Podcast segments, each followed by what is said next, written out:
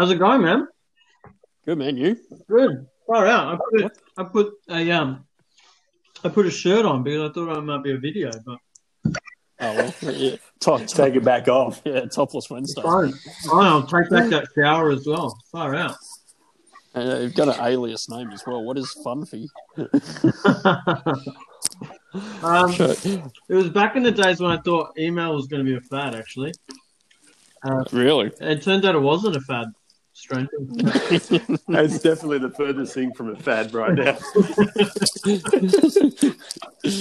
ah, awesome. Well, no, thanks for joining us. yeah.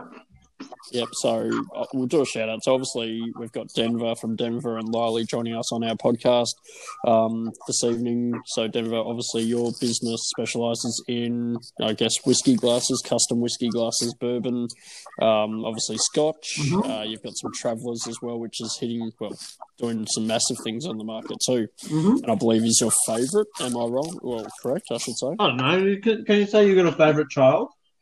Well, Well, I have one, so it's easy for me. um, no, but um, what would you? I think it's your go-to though, isn't it? You can take it anywhere. Yeah, pretty much. It's my um, it's probably the one I use the most. I guess traveling, um, and distillery visits. It's the best because whenever they use a Valinch or um, if punters don't know, it's like that thing that they put into the barrel and they take Yep. samples out. Um, when they go around the room, they usually give everyone like a Glencairn or some sort of glass that they have there. But if I have my own traveler, they have no idea how much they put in, so they always put in too much, and it's just awesome. You end up leaving there with like a a pretty solid chunk of like it's a mixed bag, but still like it's a chunk of whiskey. Yeah, the infinity bottle. Eh? The infinity bottle, exactly. You get your tour ticket, you pay for that, you get your drones, and you get a take home traveler. Like and they have no idea. they have no idea, and nobody else does either. Like it's awesome. Oh, wicked. So, man, you know, we obviously caught up at the um the bushfire relief that you organised with um a girl tasting whiskey, which was amazing. Ah, yeah. Um, for for those who don't know, I guess Denver and Liely, when did the business start, and you know, how did it come about? Um, so when it started was uh, summer of 2015, I believe. Um, it should say it on the container actually. Give me one second. Yeah, 2015. Um, yeah, so it started in 2015, and um, what was the other part of the question? Well, how did, how did you guys, I guess, come about? You know, this is what we're going to do. This is going to be our jam. Um, well, it just kind of just kind of happened. So like we did this design of a, a whiskey glass, and then um, we just like did a hundred of them, and that was it. And then um, Mhm. it didn't. I don't think we really expected it to became become what it did. Um, so there was an article that was in um, Broadsheet, which is like a um, a publication in Australia. Yeah, Um, very popular. yeah, very popular. One of my mates at the time was, uh, and still is actually, he's um, the publisher. So he he kind of owned it with another guy that I kind of helped um, them do some stuff with an installation, like right back when they started Broadsheet. And so he said, "Oh yeah, we'll help you. We'll help you move a couple of glasses." And so then they Mm. said, "Oh, we'll do an article for you." Uh, and now people like have to ask them to do articles. Like they were back then, they were asking for me, but um, and yeah, so did that, and then I um, went to lunch and came back, and um, one day, and I was building a website on Squarespace, um, Mhm. my first ever kind of full build of a website, and um, I put a hundred in there, and then I went to lunch, came back, and then I just sort of have a quick quick look at the um the website, um, and there was zero stock in there. I was like, okay, obviously I fucked up. There was something wrong with it something wrong Yep. with my, my build, which I thought, okay, fine, fine, I'll just try and work it out. And then um, later on, I had a look at my personal email, and on there, there was like all of them had sold out, and there was like 460 something inquiries um, on the glasses, and no, and those people hadn't actually tried it, or that all they'd seen is the photography, and the photography was good, but no one had thought, and it was just before Christmas as well, so no one had thought like, oh, this is. They just thought it was like a good looking glass, and then they could give it to somebody. So um, the thing is, what happened was then a whole bunch of people bought it, the people that did get to buy it, and gave it to somebody that drank whiskey, and then the person that drank whiskey goes like, "Fuck, this thing actually works." Yeah. Um, and and that was the whole idea for us. Like I didn't really care too much about how it looked, as long as it kind of went Did the did job. the job really well. It's like a Formula One car. It's like form form follows function, and so Mm-hmm. it's it looks that way because it's meant to go fast. But some people find beauty in that, um, and so um, yeah. So then we did another test in the January or February following, like ten times that size, so a thousand glasses. And the people that um, had got those glasses were like just hankering for a second one, and they'd told a whole bunch of other people, and then it sold out in like two weeks or something. Um, Wow. and then it's just rolled on from there, and it's been the gin glass, and um, what was after that? Bourbon, and then. So where did the where did you how did you first come up with the shape? Um, so I studied mechanical engineering and um, industrial design, and Liely uh, did industrial design and is now a product design engineer. Um, and it's basically, well, I was, I was pretty hammered in uh, Myanmar, um, and like fluid dynamics and thermo and like all of that kind of stuff kind of like goes in your head after a while. Um, that was Mhm. kind of floating around in there anyway. So I went away um, with another mate um, to Myanmar, and um, whiskey over there, like a whole 700 ml bottle, I think was like for the best one was like sub 10 Australian dollars or something. So um, and he'd bought a Glenfarclas along, so we thought, oh, okay, we'll just go half and half, and then we ended up, I think we ended up finishing both bottles before we left this particular accommodation that we were at. Um, and the accommodation that we were at was on a lake, so you couldn't really go anywhere except for like the main sort of hall building or whatever. Um, and so just like that's all we did. So we just ended up just drinking a ton of whiskey, came back to the thing, and then just started drawing. And I drew this particular shape. Um, and then like just it was absolutely hammered. And then got up the next day. I, I can't remember in the afternoon or something like that. And um, and looked at the shape and thought, actually, there's something to this. And this kind of rolled around for the next few days. And then I'm just like, um, I called Liely or messaged him, I can't remember. And then um, I said, man, there's something in this. And then uh, and then he was just saying, oh, just get a prototype done, man. Like, if you if you really like, it's such a because it was such a massive departure from um, glasses at the time. Like we just didn't really know, but like in my head, it kind of felt right because if you imagine Mhm. and you can't see this because it's a like a voice recording, but um, if you imagine a wine glass has got uh, concave sides and you'll get circular airflow on the inside. If you Mhm. change that concave to convex, you no longer have circular airflow, but you have a lot of air that comes in, a lot of air that comes out. So I was interested in the effect of that off the spirit surface or off the liquid surface. Um, and so in my head, I thought, I wonder what sort of effect this would have on the whiskey. But in my head, I was thinking like a lot. A lot of people get like my mum or my sisters or my cousins or whatever or my friends. Like sometimes they'll have a whiskey and they'll like go to smell it and then they get blown or like it's too much alcohol for them. Um, Yep. And what was causing that in my head, and it, pro- it proved to be true, was like this layer of volatiles that sits at the top. And if you have this circular airflow, it never blows off; it just holds in there. Um, and so then you get this. The first smell is a, is a bunch of alcohol, but the thing is, in wine, the alcohol is very low. So then it's Mhm. not really that much of an effect. But as we all know, like from drinking cask strength whiskies, that um, those whiskies have a better transference of flavor because they have a higher alcohol. So then I thought, okay, if I can get not change the alcohol that's in the liquid, but change the alcohol that's in the smell, you're going to smell more without smelling the alcohol, but also taste more that because the alcohol's in the liquid. Um, and so then we did a prototype, and and that seemed to work pretty well. Like, um, and then we did another seven, and we had a bit of help from uh, Balvenie and Starward. So um, they they were pretty interested Wow. in the project. Um, and yeah, from there it just yeah it just went I guess reasonably okay. Went gangbusters. So, was it seven different prototypes, or you made seven glasses? Because if you've done it on, I guess, one sketch, that's a pretty amazing effort. So, was it seven different styles, and it, you blended it to be this one Um, glass? it was seven different, uh, not seven different styles. It was all variations on this one sketch. But like for example, there is a glass. So the original sketch had this curve that the same top, but as it hits that hip line, um, it was way more round instead of like cutting in. So it used to used to go, and I, I thought that would feel quite nice in the hand. I actually quite liked it. I still kind of quite like it.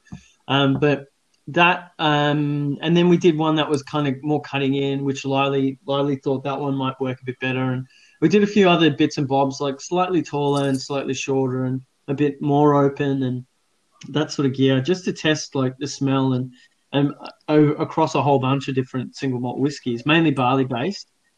Um, mm-hmm. And um, yeah, came up with this final design, which everyone knows now. But if you came to my house, you could probably try the other ones. But definitely. And I think for me, look, I I um I messaged you not long ago um, before I knew you were going to come on to come and have a chat with us. And for me, it arrived, uh, the glass arrived maybe a week yep. or two ago. And the first thing was how nicely it sits right into your palm. Yeah. Like it, the glass literally just, it's like it's built to sit in your palm first and it looks sleek. Yeah. Um, and it's inviting. And that smell, you're right. It does um, knock off some of the uh, the alcohol and gives you the real fragrance of the whiskey as opposed to the the pure punch of alcohol. Yeah, well, the thing is, like, once you get to like, I guess, an enthusiast level, you're not drinking it just to get drunk, but you're drinking it because you've spent a lot of money on this. Like, you know, you've earned your hard earned during the week, and you've spent, you know, a, dropped a bunch of cash on a on a bottle in mm-hmm. in a mm-hmm. lot of cases. And the idea is to get the most out of it. So it's like you know, it's like just getting more value out of all your kind of whiskies, essentially. Well, absolutely. Um, and I guess what we normally do, Denver, is like we normally jump in and say, "What are you drinking?" And I think I heard a bottle, now, whether it was Nathan right, or you. Uh, what What are you drinking tonight? And um, give it a bit of a, a, a explanation. I okay. Um, so, well, I guess it's not your everyday dram, but it's a um, Ardmore twenty year old. Um, Vintage, what does it say on here? Lingering vanilla sweetness, crisp, dry smoke notes. Um, unique double matured mar- marriage of first fill ex bourbon and ex Islay casks, and sitting at 49.3%. Beautiful. And it goes uh, down. Uh, yeah, it's super, super easy going Islay. So it's just like, ah, uh, how would you imagine it? I, I see pretty much every whiskey from Islay should be a punk band. Um, Yes. And, and anything sort of like over 15, 18 years old is like seeing an old punk band. You don't really want to see an old punk band. They're kind of like the energy's kind of gone from the room. But um, this one, for me, tasting notes wise, and like you probably, I don't know if people have seen my tasting notes, but um, they're pretty whack. Um, but I guess this one for me, just off the bat, would be like you know, like a really nice sort of lunch uh, in the Scottish countryside, rolling hills, and then there's like you can hear a punk band in the distance in their peak. So yeah, it's, it's a random image. They're serenading you in the yeah, exactly. As opposed, to you know, it's there, but it's like it's not quite there, but it's yeah. There's a punk band at a nice lunch. Um, if you're going to say then your your favorite. Um, or the best whiskey that you've ever tried, what would it be? What's the best song you've ever heard? Yeah, uh, something from the Beatles, Day in the nah, Life. Oh, I can't. I can't answer that question. It all depends on how you're feeling, what's happening in your life. It's days Well, what's the most memorable? The most memorable whiskey I've ever had in my life. um, shit.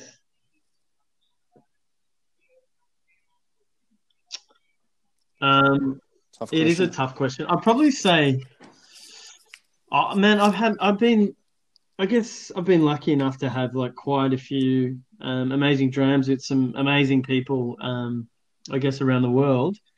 Um, but the one, the oh man, there's so many. But I get, I think the most recent amazing dram that I had, I was up at, um, there's a retailer in the UK called Master Malt, and uh, mm-hmm. I'm mates with a guy. Mm-hmm just watched some of the videos oh, yeah? today. Okay, yeah. Um, I'm uh, I'm kind of mates with the head of whiskey there and the um, the other guy who's kind of head of retail. Um, and so we're like I've been mates with them for a long time, like right at the start of the company. Um, and this time I, I went up there to visit them, um, which is kind of like an hour out of London. And um, they let me just do a blend there that any blend I wanted, and they would at the time they were going through a whole bunch of Australian barrels, so I got I had my input on those barrels um, for Boutique Whiskey Company, and then also um, got to do a blend, and they basically said you can blend anything you want.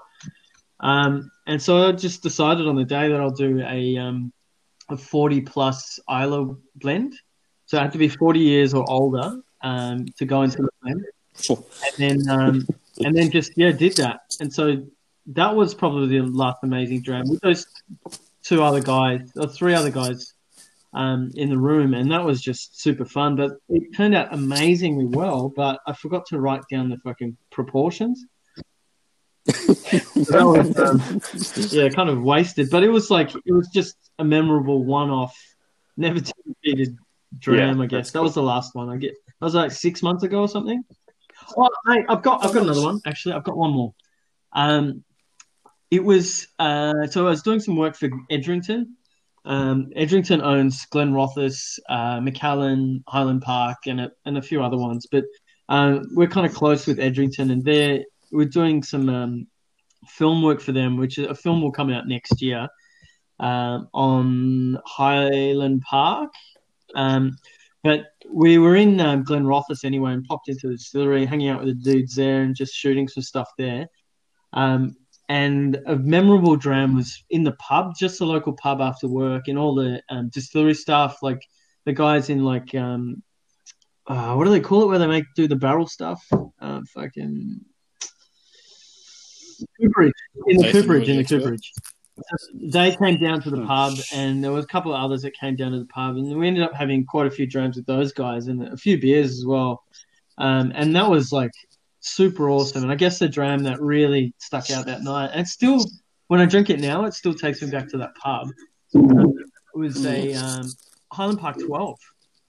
It was it was just Highland Park 12, and it was great in that context, and it's changed that dram for me forever. Got- Yeah. It's it's funny as heck. As soon as you said that, I looked to my bar and I've got the yeah the Viking Honor Highland Park Twelve. It is. I, I think it's value Totally. for money.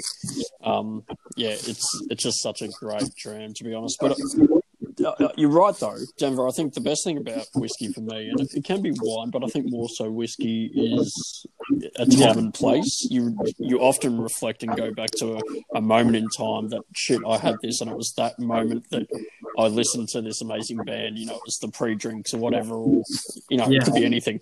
Um, and I guess I'm going to put Nathan on the spot. Does he have one? Yeah, it's a hard one. Like I I think for me, it's not about the best. I agree with you. It's about the um, the location. And for me, I got into uh, the first few whiskies that I ever liked um, Yeah. was Balvenie. Um, so um, my missus and I were lucky enough when um, she was pregnant with my uh, with my son to do a a week driving around Scotland. So we went to Balvenie. Um, so actually drinking Balvenie in Dufftown was like just it was crazy, like a surreal experience. Um, and within a five minute drive, you're at I'm at Yeah. Or um, like I'm going to go down the road, and oh, you know what? On the way back to Edinburgh Airport, I might do a massive detour and go to Talisker. Um, so it's it was just in Scotland, just tasting different things. But for me, it's always Balvenie to start. Yeah, and and you've always said that, Nathan. You know, Balvenie's probably a go-to. Balvenie double Yeah. wood. Um, Yeah. You know, for me, I, I guess I lean it towards the Lagavulin 16. Um, Mm. It's just, I you know, it, oh, I can't beneath driver's lane or driver's lane. Do you know that? Yeah, Denver and the city? One underground, In yeah. Yeah, yeah. So Oh yeah, yeah. I've had a massive, massive night there once. Yeah, and and Nathan has been there as well. Um, because Nathan's obviously Yeah. based in Sydney, but I just one really good work drinks, and you know the first one you crack open is the sixteen, and I've I we had a huge night, but I actually remember Nathan saying it's just too smoky for me at that time. It's like What was he's it? of Maybe the, the Balvenie. more of the no the like The No, Lagavulin. Ah, yeah, it's such a Yeah. great, Yeah. great dram. That's one that I keep in stock at home. yeah the sixteen The or the twelve, which I haven't actually. I don't think I've tried. I've tried the Offerman, um, and I've Mm. tried like a under the table one from um, uh, John Glaser from Compass Box. He gave me um, a six six year old one or something like that. Um, Yep. but I haven't. I don't think I've tried the twelve yet. Yeah, well, supposedly there's a cult, I guess, around it, but um, I haven't had it either, so it's probably a bit harder to get. But yeah, apparently it's quite good. Um, Compass Box, talk to me about it because you have mentioned them on, a, I guess, a couple of live chats if you've done. Um, you reckon extremely great value. Oh man, hundred percent. So if you um, like in Australia, it's it's amazing value. So if you can get the um, Great King Street because it's not really public, not really fully branded um, Compass Box.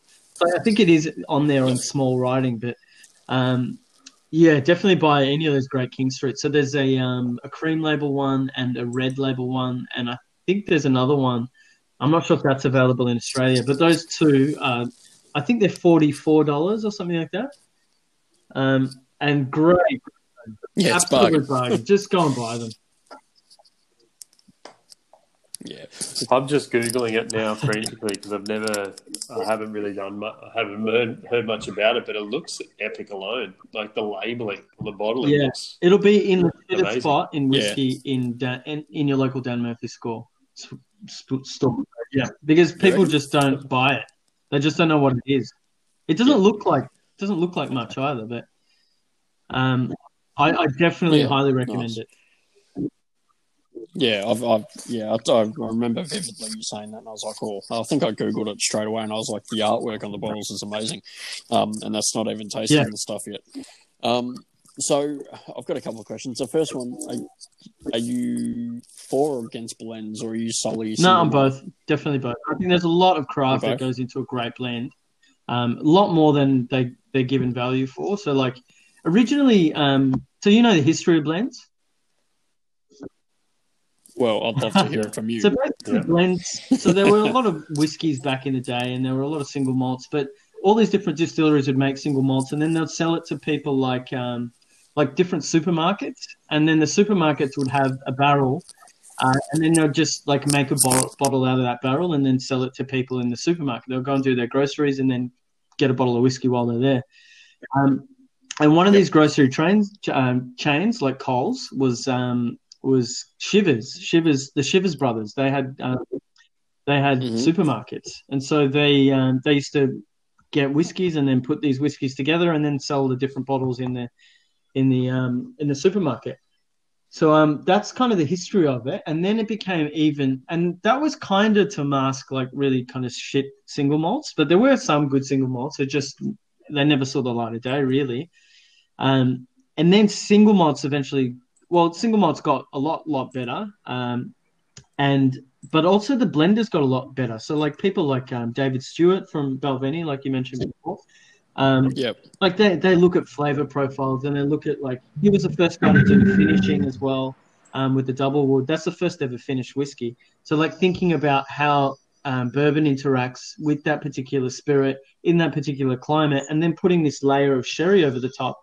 Like how is that going to work? And there's a lot of science behind it. And then they also like, um, I think it's Colin um, Colin Dunn or Colin Scott from um, Chivas. He um, tastes them at 50 percent um, by volume water and whiskey, and I think David Stewart takes it down to twenty three percent or something around there with water, um, just to Yep. taste these things and like really work out the science and the balance and really open up these notes. So I think there's a lot more. There's a lot of skill in that sort of stuff um, doing these blends, and uh, yeah, I, I, I think you're getting like with some of these blends, like um, from John Glaser, for example, again Compass Box. Um, he does blends, and these Yep. blends are exceptional, and they wouldn't work. It's like having having a pizza with more than one topping. You're having like, you know, you can get four, you can get an amazing supreme, or you can get amazing, I don't know, super supreme, but they have like a whole bunch of different flavors, and they work together in harmony. And everyone's focusing on basically a Hawaiian, like, or even pepperoni. Yeah, boring Or pineapple. Macaulay Culkin's favorite is cheese pizza. Very good. Um, so, so what's next for you guys now in terms of Denver and Liely? What are, what are you working on? If if there's any secrets or what? What's the next chapter? If there's any secrets, I wouldn't be saying them. So, um, Oh, well, we Yeah, tried. Exclusives. Well, Pete, Pete, Pete let out an exclusive, so we might as well try. Well, I mentioned in the previous one, in the pre- I did another one uh, in New York, I think, like a few days ago. Um, and I mentioned like we were aiming to have our pinnacle product to be an experience. Um, and so like we have like all these different bits and bobs on our Instagram, and lots of people like them, and they aspire. It's a marketing thing that you do. You put aspirational images, and then more people follow you because they they want they won't actually do it, but they'll want to do it, and so enough for wanting, they'll just click like. Um, but I, like I'm I'm for celebrating and doing things, actually getting out there and doing stuff. And Liely's exactly the same. Um, like for example, at AGM, like one day of the AGM was on jet skis. Um, so we were, yeah, it was it was pretty Oh. pretty crazy. Last year, then we were in Tasmania for the AGM, and um, like nearly a whole day of mountain biking up up the back of Hobart. Um, so we go out there and do stuff, and I think that like gets the brain going as well as um, you know keeps you healthy and all that kind of stuff, and um, and that that's part of the reason why the Explorer and the Traveller exist, um, because we want you out there doing stuff, even if it's a road trip or catching up with mates, but you're doing stuff instead of just sitting there watching TV. Um, so the next step for us was this um, experience, and I think we still might do it. I, I might do looking at doing a test one um, potentially in Tasmania in August um, if it opens up. But basically, you go out there, you know, you go fishing. You might even cook the fish. Go and meet the makers. Go and hang out with um, uh, what do you call it? Like some of the whiskey guys and in their different bars or distilleries. Maybe even tie that in with a little bit of four wheel driving to the top of a mountain and have lunch up there that you partly made. And learn how to make some sausages. Like hike down some other thing and whatever. Like drink whiskey by the seaside that has like some sort of salted notes, like something from um, Highland Park even or Scapa. Um, so um, yeah, we want. I want to bring it to life a little bit more. Like we have all these products, but they're um, part of like doing stuff. Yeah, part of a bigger It's a picture, and like you can Yeah. actually go and do it instead of like these, you know, stupid coke ads where they're shooting like a, a water park in the ocean or something like that. Like there's a whole bunch of shit, but these these things like You're actually yeah, going to take, take like people actually there. come and do the things that are in the Instagram that we have. Yeah. Yeah, clever. That'd be amazing. Did you ever think it would get to the, the level it's at in what No, five, man. five years? or more? Not at all. It's like it's huge. Like it's uh, it's amazing. Yeah, No, It's well, we, did, we never knew this. Like, Mhm. I, I had a I had a reasonable job, and Lila had a reasonable job as well. And, um, and like it, it wasn't. We didn't do this to make money. It was never about sort of the money. It was about making a better whiskey glass that we liked, um, and then maybe maybe potentially sell a hundred. And if we didn't use them, then sell them, like give them as Christmas presents because it was near Christmas. It was meant to be like thirty-five for Liely, thirty-five for me and 30 to be sold separately um, outside of that. But it was like, uh, like we both knew that it could be done better. Like surely the Glencairn was in the top. Like, you know, it's a ten dollar glass. It's saying like there's nothing better than a Toyota Corolla. Well, there is, Yeah, someone hasn't designed it yet. yeah. You just got to find it. So, and and look, uh, talk to me about um, how you expanded the business. So you, you know, when we caught up at the, the fundraiser, you, you said that you were living Yeah. in Mexico Yeah. City, I believe. Um, so it obviously took a fair commitment on your behalf to ship over and um, live over there and expand the business that way. How did you go about that, and what were the Um, challenges? Well, I it wasn't it wasn't that much of a sacrifice. I don't think for me. Um, No, not Mexico. it, was, Yeah. it was pretty cool. Um, so just yeah, moved over there with the ex girlfriend um, of the time, and um, the plan was yeah to expand the US, and so um, yeah, just ended up moving to Mexico, and um, what was it? I can't remember the question now.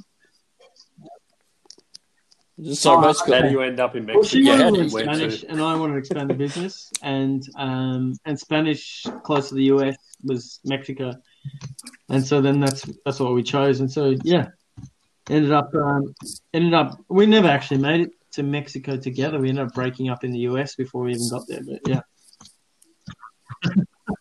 okay, that's a story uh, for another day. Sad race.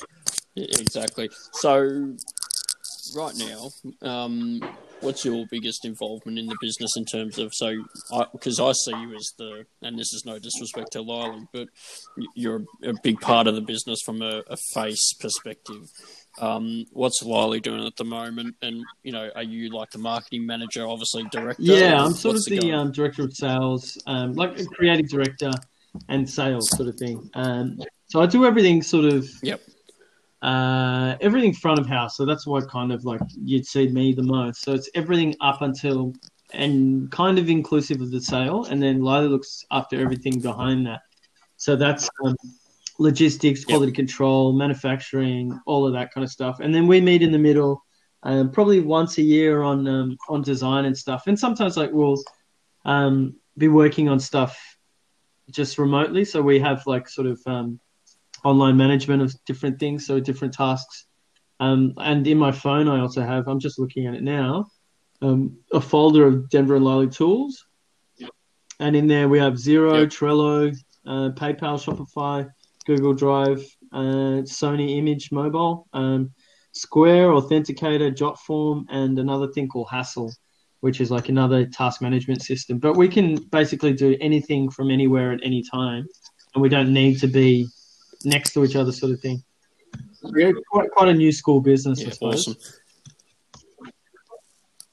Well, new world business. Yeah, yeah, I guess that's the is. way to go, isn't it? yeah.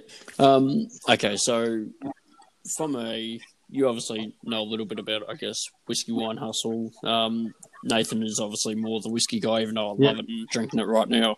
Um, but also got the separate page, which is Subvino, which is obviously more wine and looking at expanding um, Australian winemakers. Um, so it's a two part question. Um, are you a massive fan of Australian whiskey? Who is the big up and comer? Uh, let's start with that. Ooh, so that's controversial. Um, who's the big up and comer? Um, of what I've had in the last year, so I'm not very often in Australia, and now I've been here for a couple of months. It's unusual. Yeah. Um, COVID. Yep. Up and comer, up and comer. I would say the one that surprised me the most in the last year was probably the Gospel, um, which is a rye whiskey um, out of Melbourne. Yeah. Um, for the amount of refinement, it's it's pretty amazing. If that was in the US, that would blow people away. But I guess there's not really the knowledge um, for the appreciation here in Australia. But definitely an amazing, amazing whiskey. Um, totally, totally go and buy that yeah, for the money. It's incredible. I think, I think it's only two years old, if that. Like in terms of aging process, I might even be wrong, but the, the amount of flavour they're getting through the rise. Yeah, totally. Well, the guy that makes it is from North Carolina, Ben, um, and I guess he's got he's got a bit of a background in sort of what is a good rye whiskey from the states, and he's and he's American as well, so it's kind of handy. But um, they could easily sell that for twice that in the US. Yeah, easy. I even yeah, showed it to like the, the head of whiskey back at um in London, and he he was like super surprised. He couldn't believe that it was for sale at the price that it was for sale at. Like unbelievable. What are we talking? Is it about eighty Australian yeah, or seventy-five Australian? Yeah, yeah, uh, yeah, eighty. Yeah, ridiculous in the back Yeah, that's right. That's right. It, exactly. Yeah, yeah. Um, okay, so the gospel. All right. So uh, with Pete, you know, Whiskey Pete, Pete was saying, "Have you heard Chief's Son?" I, it was I called something else before, um, wasn't it? That I don't know. Um, I don't know. Yeah, but no. they obviously just recently won okay. an age statement award, which is great considering how young they are. So he reckons they're going to win a stack load, and they're based in Somerville really? in Victoria, which okay. you'd know. Yep. Um, so it's a more of an industrial oh. um, park, and I, I I actually recommend you head down there, Denver, because they've reopened. Oh mate, I'll, tasting, I'll go down with you um, if you can. Room and, yeah, I'll go. I've, I've saved your number, so yep. let's tee that up for sure because um, James is just the, the, best bloke, and they actually had some guys who were part owners in. I'm going to get this wrong. Um, one of the Hobart whiskey companies, I can't think of it, but they were there sampling a, a whole range of, I guess, distills that they had from yeah. you know new make onwards. Um, and that's amazing. Uh, so yeah, I'm totally totally down, down, but there. they have to be warned um, because I'll just say exactly what I think. And I had a um, yeah, I had a Corowa the other day, and that didn't go down very well. Well, that's funny because Pete's other one was Cora, but he reckons they're going to be bigger from a mass production perspective. Yeah, So, I don't know. Yeah, within five years. Yeah, they've got they've got the the amount of uh, you know product to be bigger on an international Well, I'm gonna head scale. Um, Um, I think in and four weeks or something, um, uh, I'll be up there at the distillery with um, the distributor. Um, and I, I spoke to the distributor today and just said, like, I had one. I was over at Timboon about two days or three days ago. Um, and um, just sat Yep. down with Josh, Nice. and then he had a Corowa on the on the um, on the back bar, and I just said, "Oh man, I haven't tried that yet." So he just gave me a dram of that, and I, I just tried it. I was like, "This is weird." Um, but the thing, the weird thing Yeah. was on the bottle, it didn't say whiskey anywhere on the bottle, and that was like, that was weird. And so I, I spoke to the distri- distributor, which is one of my mates um, back here, and he said, yeah, he hasn't had that one either that didn't say whiskey on it. So I don't know where that one came from, but it's an interesting He no, well, it was Some properly branded and everything. So, like, I'm I'm happy to give it another go before, um, like, I kind of wrote off like Hellyers Road Make way judgment. back, and I haven't gone back to it like in like sort of five years. So, um, I don't want to write off Corowa yet, but um, I want to try some of their stuff that's actually called whiskey, and then make a decision on it. But like the same thing, if I go and see this um Chieftains, um, what's it called? Chief. Chief's Son, Son, yeah. I'll like Son. just be warned. I will say my mind.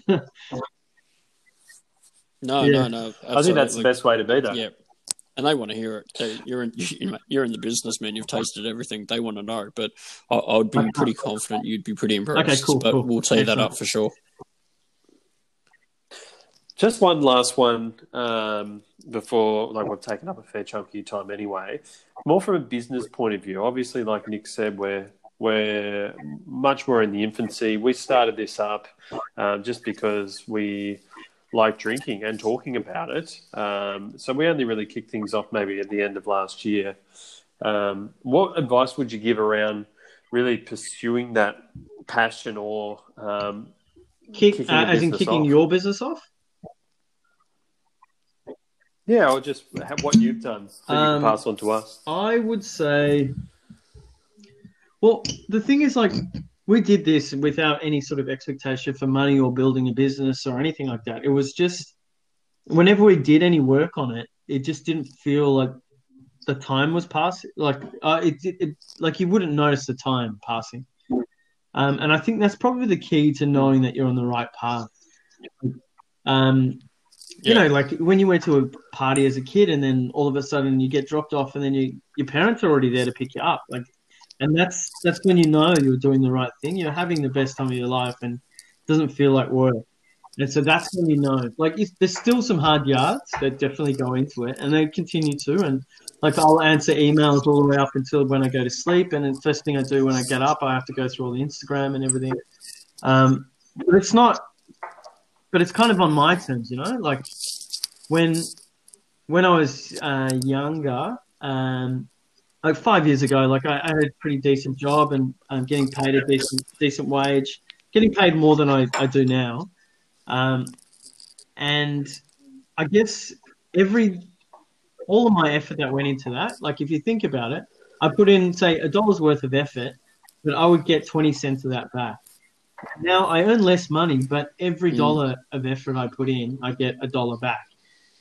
Um, and I think there's something that really Yeah. changes in your sort of happiness or your perspective in life. Um, and maybe I can't I can't afford that you know that big house in in Malvern or Toorak or whatever. Um, but I, I'm I'm happier. I'm Yeah. certainly a lot happier, and that that's fine with me. So as long as as long as you're not feeling the time So and you're you're going to that kids party when you were young, pretty much, um, regularly, then you know you're on the right path. Um, and then also another bit of advice would be definitely seek advice um, from people around you. People are so happy to help. Um, you just got to ask. A lot of people are kind of like, I don't know if it's too proud or like just too shy or whatever, but definitely ask for help, and, and people are willing to help and give you advice. Yeah, awesome, Perfect. awesome. Man. So, final question, um, and I guess it's going on from what you just said, and then pretty much what we took from Pete last week, which was actually quite inspirational in some regards. So, would you agree that it's more important to do something that's fulfilling than work for a paycheck? and I, I know the answer, but that was what we discussed last week. So, you've just said basically you weren't, you know, you, you probably working for a bit less now, but you're obviously, I'm assuming you're saying you're more Yeah, totally, mate. and Hundred you percent. stand You just got to do it. And I know, like a lot of people have different situations, like with mortgages or responsibilities or kids or whatever. Um, and it might not be. Well, it isn't as easy to make that sort of jump, really, unless you have like a partner or something, or um, that has like a really decent income to like just you know just back you. Um, and not everyone can do it, but if you can in some way, and for example, Liely has three kids, uh, two kids, sorry, surprise. Yeah. Um, you know, he has two kids, and um, and he kind of took this as a side a side gig, and it's and he's still doing it kind of as a side gig because he needs to, you know, still pay for a household and all that kind of stuff and bills and stuff like that. Um, Mm. but he did it. Like you can do it on the side and then try and build it that way. It's a slower way of doing it, but um, definitely give it a crack. Like you don't want to live in regret.